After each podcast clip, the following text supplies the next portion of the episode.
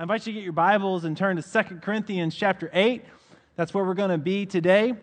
And uh, we're continuing a sermon series called Organic Disciples. It's a very simple series. We began the year with it. It's a good, it's a good sort of topic to begin the year with because it looks at six practices. Six things that the Bible says create and form us to be like Jesus. Well, the first thing that creates and forms us to be like Jesus is God's grace. None of these practices without the grace of God uh, accomplish the task. It's all through grace. But because of grace that's been given to us, the Bible invites us to engage in these practices. And as we do, we're formed to be like Jesus. So today we're looking at this practice of abundant generosity, which simply means we, as disciples of Jesus, we live with open hands. Like this is the posture of our life, to live with open hands. So, how many of you recognize this opening line of a novel? It was the best of times, it was the worst of times. That's Dickens in his novel, A Tale of Two Cities. And the two cities in question, as you may recall from 11th grade uh, uh, literature, uh, was London, that was in the middle of the French Revolution and the Reign of Terror and all of that, and, and or sorry, Paris, which was in the middle of all that, and London. And Dickens spins this tale of this person going between the two cities and sets it against that backdrop. Well, in 2 Corinthians 8, we could say that it's a tale of two cities. It's a tale of two communities of Christ's followers. What you're going to see early on in the passage, and we'll read it here in a second, is a group of followers in the region known as Macedonia. And the followers of Jesus there lived more agrarian lives. They lived more rural lives. It was not a wealthy community of believers by any stretch of the imagination. They largely were uh, farmers and didn't have a lot of resources.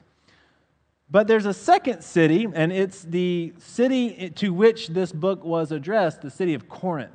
And Corinth was much different than the northern region of Macedonia. It's a seaport city, and it's affluent, wealthy, cosmopolitan. Corinth has all access to all the great things of Greek and Roman culture. It was a decadent city. It was known for uh, its uh, vices, if you will. And so the community of believers there in Corinth, they were living in the, the midst of all of that. And so there are these two groups of Christ's followers one group in Macedonia and the other in the city of Corinth, a tale of two cities. And Paul is inviting both groups, but he's inviting specifically the Corinthians to live with open hands, to be a people of abundant generosity and he begins this admonition by contrasting the generosity of the Macedonians with what he's calling the Corinthians to do. And so let's jump into it. Uh, 2 Corinthians 8, verses 1 through 7. It goes like this And now, brothers and sisters, we want you to know about the grace that God has given the Macedonian churches. In the midst of a very severe trial, their overflowing joy and their extreme poverty welled up in rich generosity. For I testify that they gave as much as they were able, even beyond their ability, entirely on their own. They urgently pleaded with us for the privilege of sharing in this service to the Lord's people. And they exceeded our expectations. They gave themselves first of all to the Lord, and then by the will of God also to us. So we urge Titus just as he had earlier made a beginning to bring also to completion this act of grace on your part. And look at verse 7. This is key. But since you excel in everything, in faith, in speech, in knowledge, in complete earnestness, in the love that we have kindled in you, since you excel in all these things, see that you also excel in this grace of giving. See that you also excel in this grace of giving. There are two cities here. It's a tale of two cities church in Macedonia, the church in Corinth. But I should say it's probably a tale of three cities. You see, there's a third group of believers that are at play in this passage. It's the group of believers that gather in Jerusalem. The Jerusalem church was the mother church of the entire Christian movement. You will recall the Pentecost story where the Holy Spirit came, the church was born, And we get this description of the Jerusalem church in Acts 2. They held everything in common, they sold their possessions, they gave to anyone that had need. They had an awesome uh, distribution of food program that was going on. It was this incredibly generous group of people that sent people out, that underwrote the, the work of missions. And so the Jerusalem church was the mother church, and they sent out Paul and Barnabas, and they sent out Thomas, and they sent out Philip, and they supported this work of taking the good news of Jesus to what did Jesus call them to do? Jerusalem, Judea, Samaria, to the very ends of the earth. And the Jerusalem church was all about that. But what has happened in 20 years since Pentecost, and that's when Paul's writing this to the Corinthians 20 years since Pentecost. A lot of things have happened. The church has been established. The mission to the Mediterranean world has been successful. And Paul and Barnabas are starting churches. But there in Jerusalem, they've come up against a famine. And there's a sh- severe shortage of food.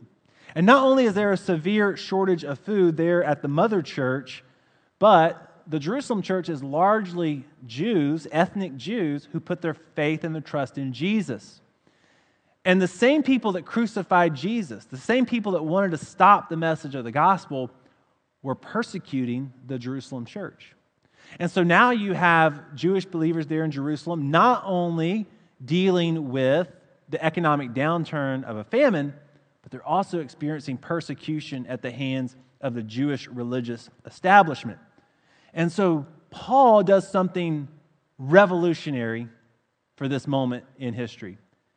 He attempts to cross the, the most acute, the most stark racial and ethnic divide of the ancient world.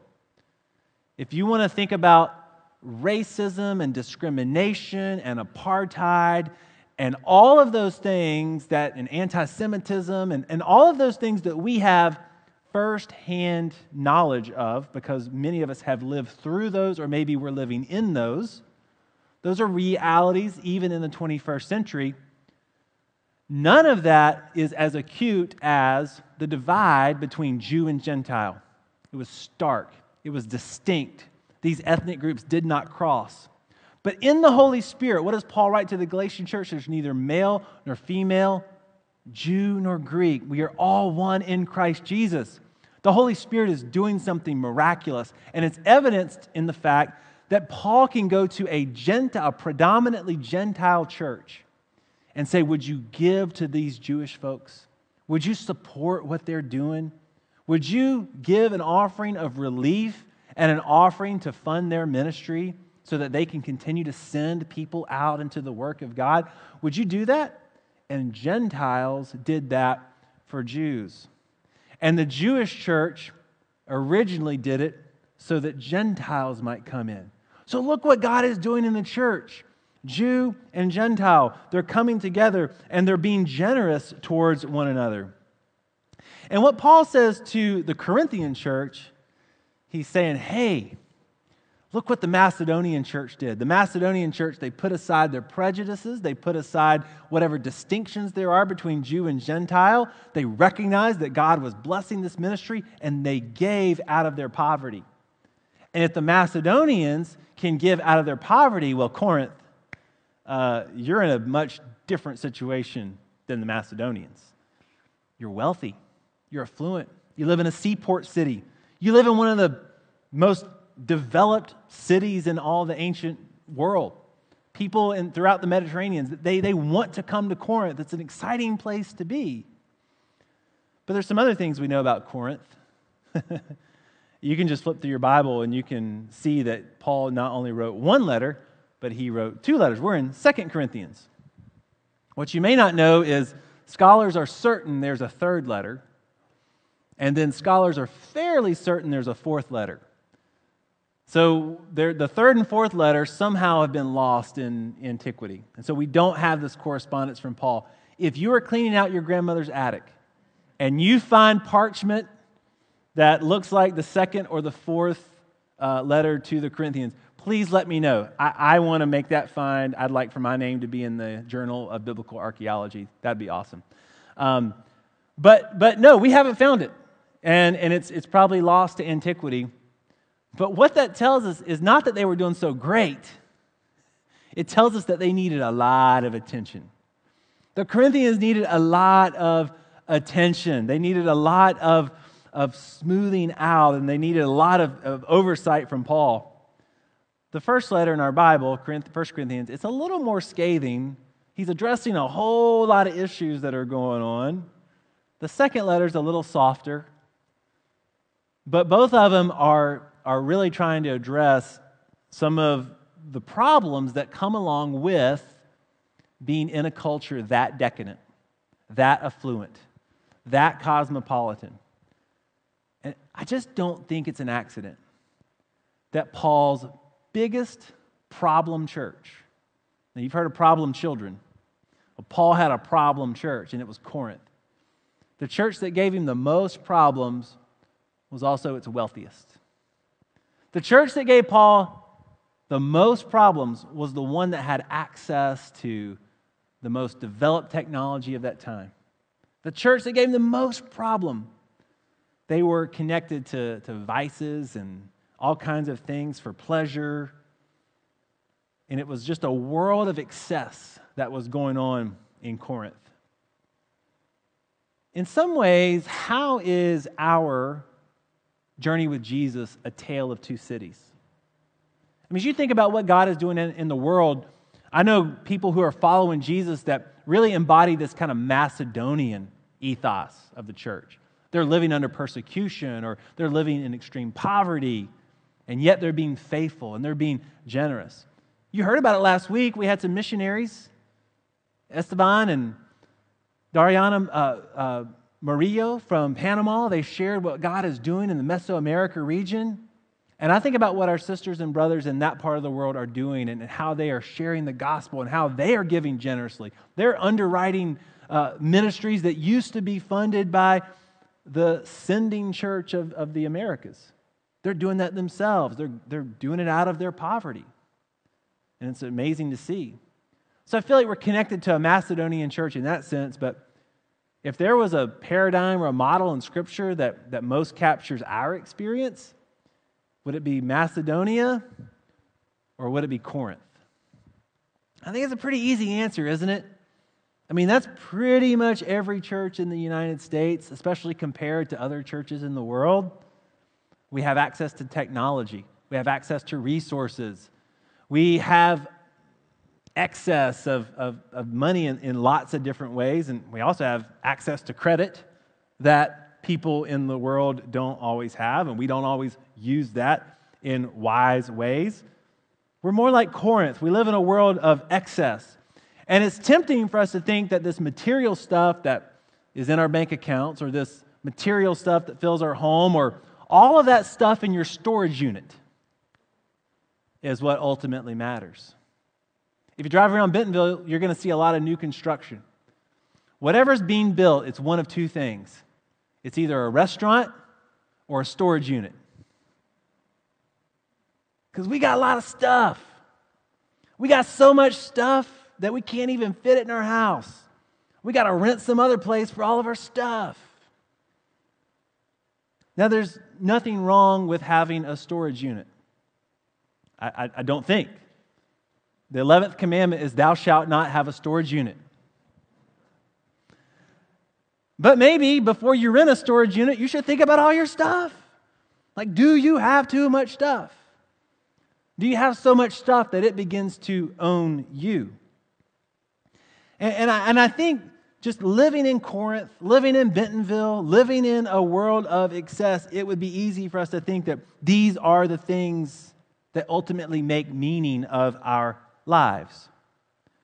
Another thing I've found about, about living in, in Bentonville specifically, I think this is true of Northwest Arkansas, is so much of corporate culture affects our culture at large. There are terms that we use in corporate culture, there are values that we have in corporate culture. And you're going to walk into your office and you're going to have some, some values that you hammered out at an executive retreat and everybody agreed on them, or boards of directors said these are the values of the company. And you know, obviously teamwork's going to be there, and there's going to be an image of guys like rowing down a lake together, and that's your teamwork core value. I mean, those are the things that are up on the walls. But the real reason for being of every company in this town is to increase shareholder value. I don't know that we say it out loud like that, but that is the, that is the ultimate reason why all of these companies exist. And that core value at the fundamental level of, of everything companies and corporations do, it has a way of coloring the way we see the world. It has a way of coloring how we make moral and ethical decisions. I'll give you an example of this, how this culture sort of seeps into our worldview. Uh, in some ways, you know, I've been through the best of times, but maybe I would, maybe you would say with me that 2020 was the worst of times. Some lingering effects from 2020 that we, were, we would still say, you know, it, it was the worst of times.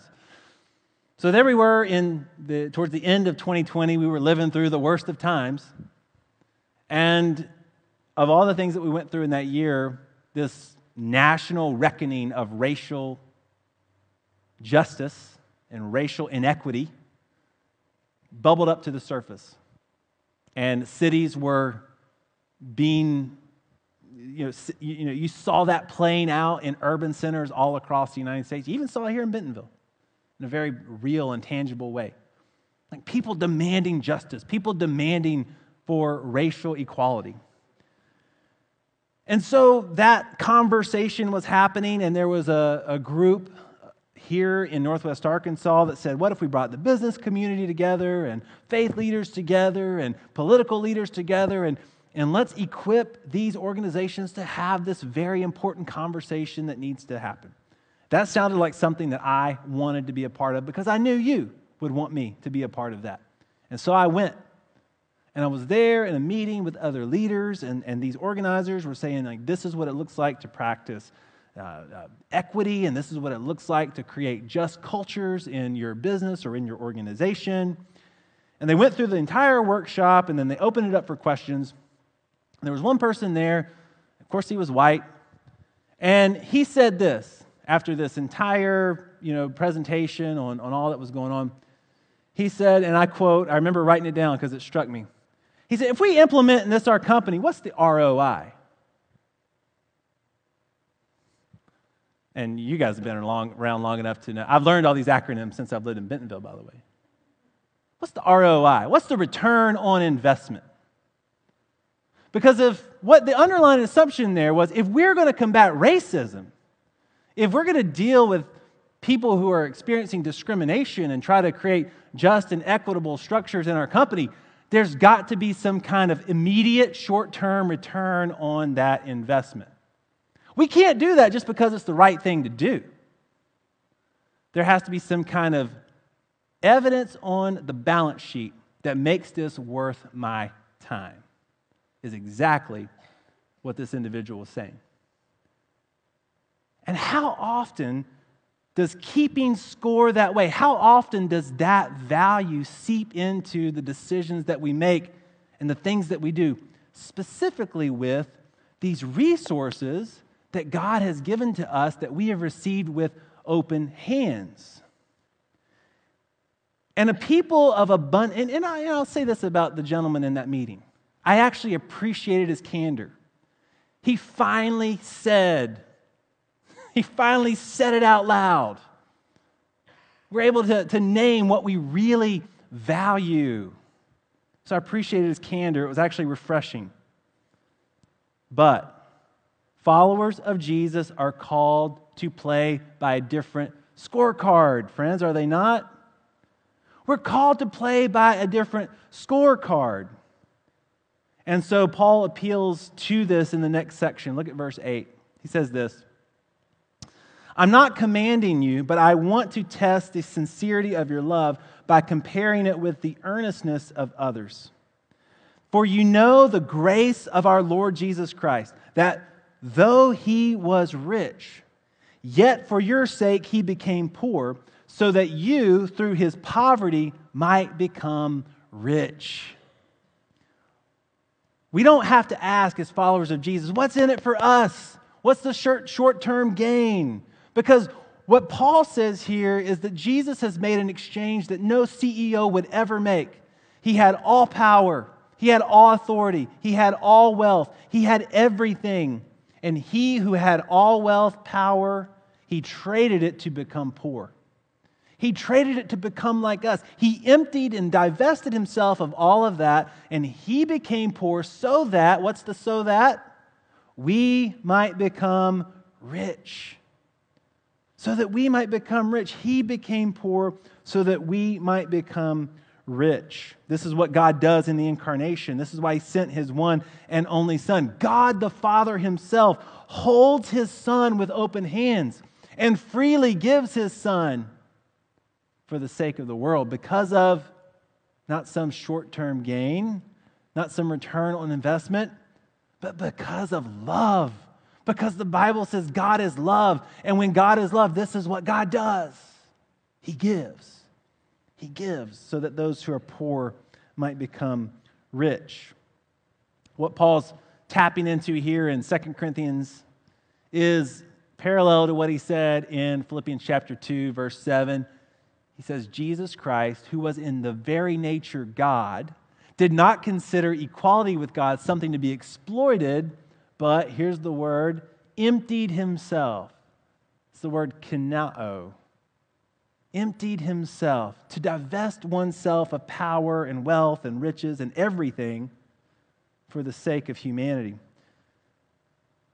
And this description of the downward mobility of Jesus, it is something we call the doctrine of kenosis. The doctrine of kenosis. Now, don't confuse this with ketosis. Those of you that are still on your keto plan from January 1st, I applaud you. I fell off that wagon on January 5th. But don't confuse this with ketosis. This is kenosis that says Christ emptied himself of his divine power and attributes to become fully human and fully surrendered to the will of the Father.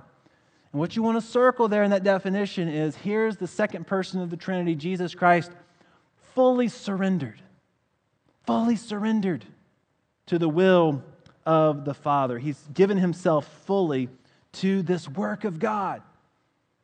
And Paul says, or, or, or what Jesus would go on to say, as he washes the, the feet of his disciples, he looks at them and he says, Do as I have done.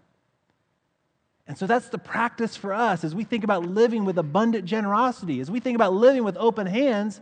God, who was rich, became poor for our sake. And then Jesus washes our feet. He looks at us and he says, Do as I have done. Live this way in the world. Live with open hands. And so, returning to verse 7, let's excel in this grace of giving. Paul's so clever.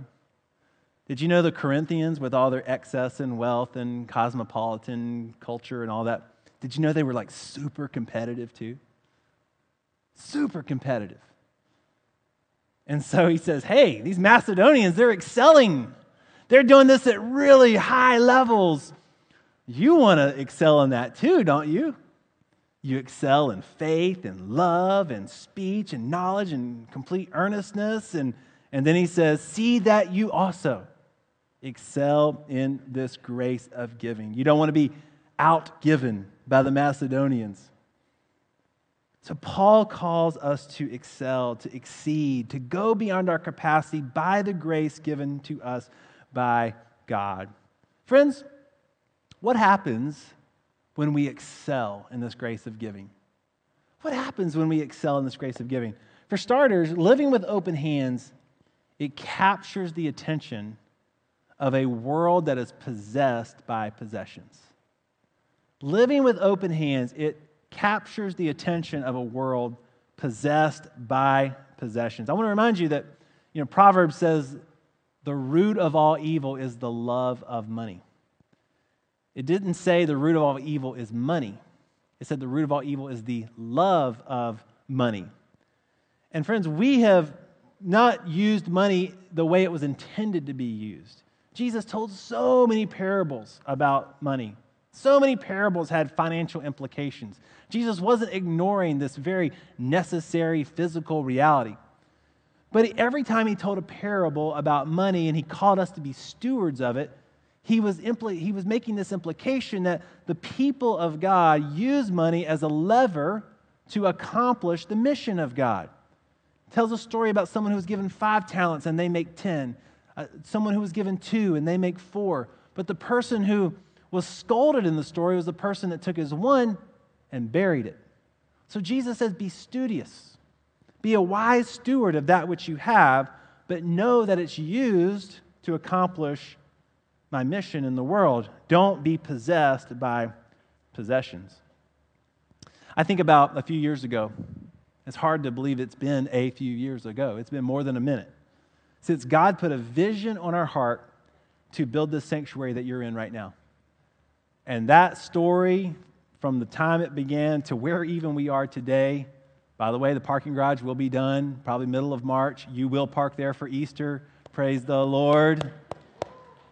and we didn't pay for it. Praise the Lord. There's so much of that story I want to tell, but I don't have time to. But but God put a vision on our heart to build this sanctuary. We began to share that vision. We began to talk to people about it. We began to talk about what we could do in this facility. And there was a person that they had become disconnected to our church, but they said, Man, that sounds good. That's exciting. Would you come by my house and would you talk with me about it? I said, Oh, I'd love to. I'd love to do that. And so I, I went by their house and, and I shared with them the vision and I had a little PowerPoint uh, ready and I flipped my laptop up and began to walk through all the things that we were going to do and how God was going to use it. And, uh, and they said, That's exciting. Um, the Lord's, you know, put this on my heart and, and I want to and I want to give to that. And made one of the first gifts to, to make this facility happen, and, and it, was, it was sizable. And uh, I was really excited about that. But as I'm leaving, this person said to me, and um, they said, You know, I'm excited about this, and I'm going to keep this in prayer, uh, but I would have done more, but I'm just worried about the future. Just, just worried about the future. I, I'm scared, and, and you never know what you might need for a rainy day. And so just, just pray for me. I'm, I'm just worried. Now, I wasn't worried until he said that. Because, friends, I'm telling you, literally a hundred times my net worth. No joke, no exaggeration. If he's scared, man, I should be terrified. Like, I, I wanted to call Lauren immediately and say, Have a yard sale. We need to liquidate everything. Because if we have a rainy day, we're sunk. He's scared. He's the canary in the coal mine. He knows way more than I do about anything. And if he's scared, I should be terrified. And I, and I thought about that conversation. And I thought about how wealth should be liberating. Because when you have a certain amount of wealth, then you don't have to worry about what you're going to eat. You don't worry, you don't worry about the, the roof over your head. You don't worry about all transportation, how you're going to get places. Wealth should be liberating, but the more we acquire and the more we accumulate, we become obsessed or consumed or vigilant to how we protect it, how we guard it, how we invest it. And what should liberate us actually enslaves us. That's if you hold it with closed hands. If you hold it with closed hands, that which could liberate you will enslave you. But, friend, what if you did what the Bible calls us to do? What if you held your resources with open hands and you said, Hey, God, thank you. Thank you for blessing me with resources. Thank you for giving me levers and buttons that I can push and pull to advance the mission of God. How exciting is that? Lord, you put it into my hand. I'm going to steward it. I'm going to manage it. It's yours. But Lord, I'm holding it with open hands because my trust is not in this stuff in my hand. My trust is in you. My trust is completely in you. And a people that live like that, In a world that's possessed by, by possessions, that gets the attention of the world. The world looks at a people like that and they say, wow, that is generosity. That is liberation. They're not, they're not enslaved by their wealth, they're liberated by it because they've surrendered it to God. Living with open hands, it present, prevents us from being consumed by greed. The psalmist says this The earth is everything. Oh, sorry, the earth is the Lord's and everything in it. It's the first principle of stewardship by recognizing that everything in your hand is God's. It's not yours, it's God's. The second part of that is this the things that God puts in your hands. Why would you think that God gives them to you exclusively for your own consumption? Why would you think that? Does God act that way in any story in the Bible in which he puts resources into the hands of his people purely for their personal consumption? It never happens. He puts resources in the hands of his people so that it can be used to advance his mission and accomplish his divine purposes in the world. And so when we live with open hands, it prevents us from being consumed with greed. Finally, here's the best part of this living with open hands allows us to receive the blessings of God. You can't receive what God wants to put into your life like this. You can only receive it like this as a faithful steward with open hands. Towards the end of this section, Paul says this, verse 13. He says, Our desire is not that others might be relieved while you are hard pressed, but that there might be equality in this tale of two cities with these poor Macedonians and these, Jerus- these people in Jerusalem that are experiencing all kinds of uh, persecution and famine, and these Corinthians that have lots of wealth. Through the power of the Holy Spirit, there might be equality. Verse 14, at the present time, your plenty will supply what they need, so that in turn, their plenty, they have resources that don't show up on a balance sheet. Their plenty will supply what you need. You have deficiencies that don't show up on a balance sheet. You have relational deficiencies. You have spiritual deficiencies. And you need them as much as they need you. The goal is equality, says Paul. Verse 15 As it is written, the one who gathered much did not have too little, and the one who gathered little did not have too little. What are you saying there, Paul? What is that from? He takes us back to the book of Leviticus, where this amazing story happens where the slaves are coming out of Egypt. They're still slaves, they've been liberated, but they still act like slaves. So they get to the desert and they, they complain, there's nothing to eat here. And so God provides for them. They wake up the next day and they, they go out into the desert and they look on the floor and there's these white, flaky seeds everywhere, these white flakes of bread everywhere. It's called manna. The Hebrew word manna, it literally means what is it?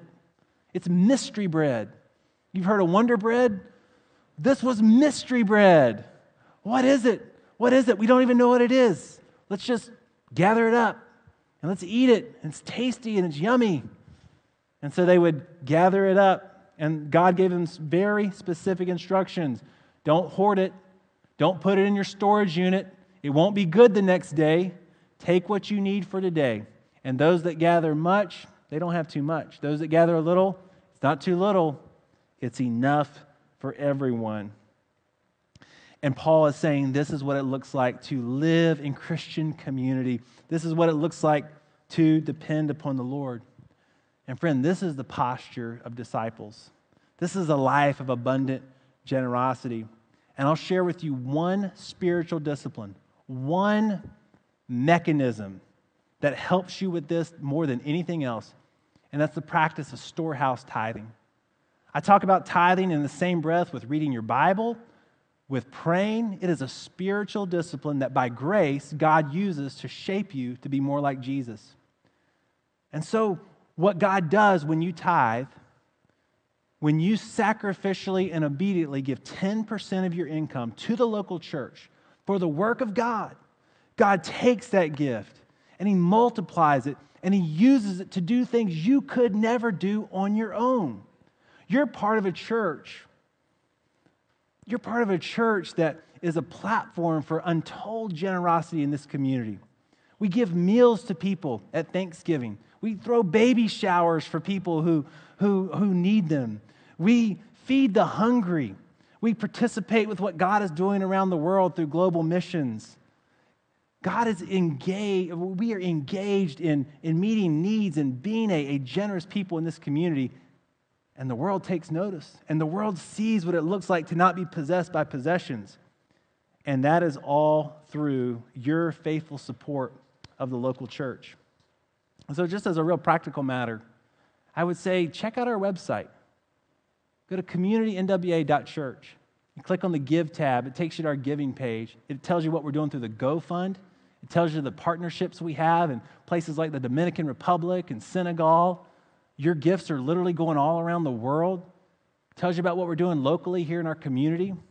And oh, by the way, God's given you an amazing pastoral staff, and they're teaching your children to love Jesus, and they're baptizing your young, and they're discipling your teenagers, and they're caring for your sick and your dying. All of that is through your gift. And so, there on our giving page, it take you to our portal. And what Lauren and I have found was setting up a regular gift. Comes out every week, comes out with regularity. It's a rhythm that we've built into our life. Setting up that regular gift is just allowed us to practice stewardship consistently and faithfully. And it shapes us to be like Jesus. So I encourage you to look at that today as God is dealing with your heart, as God is teaching you to live with open hands.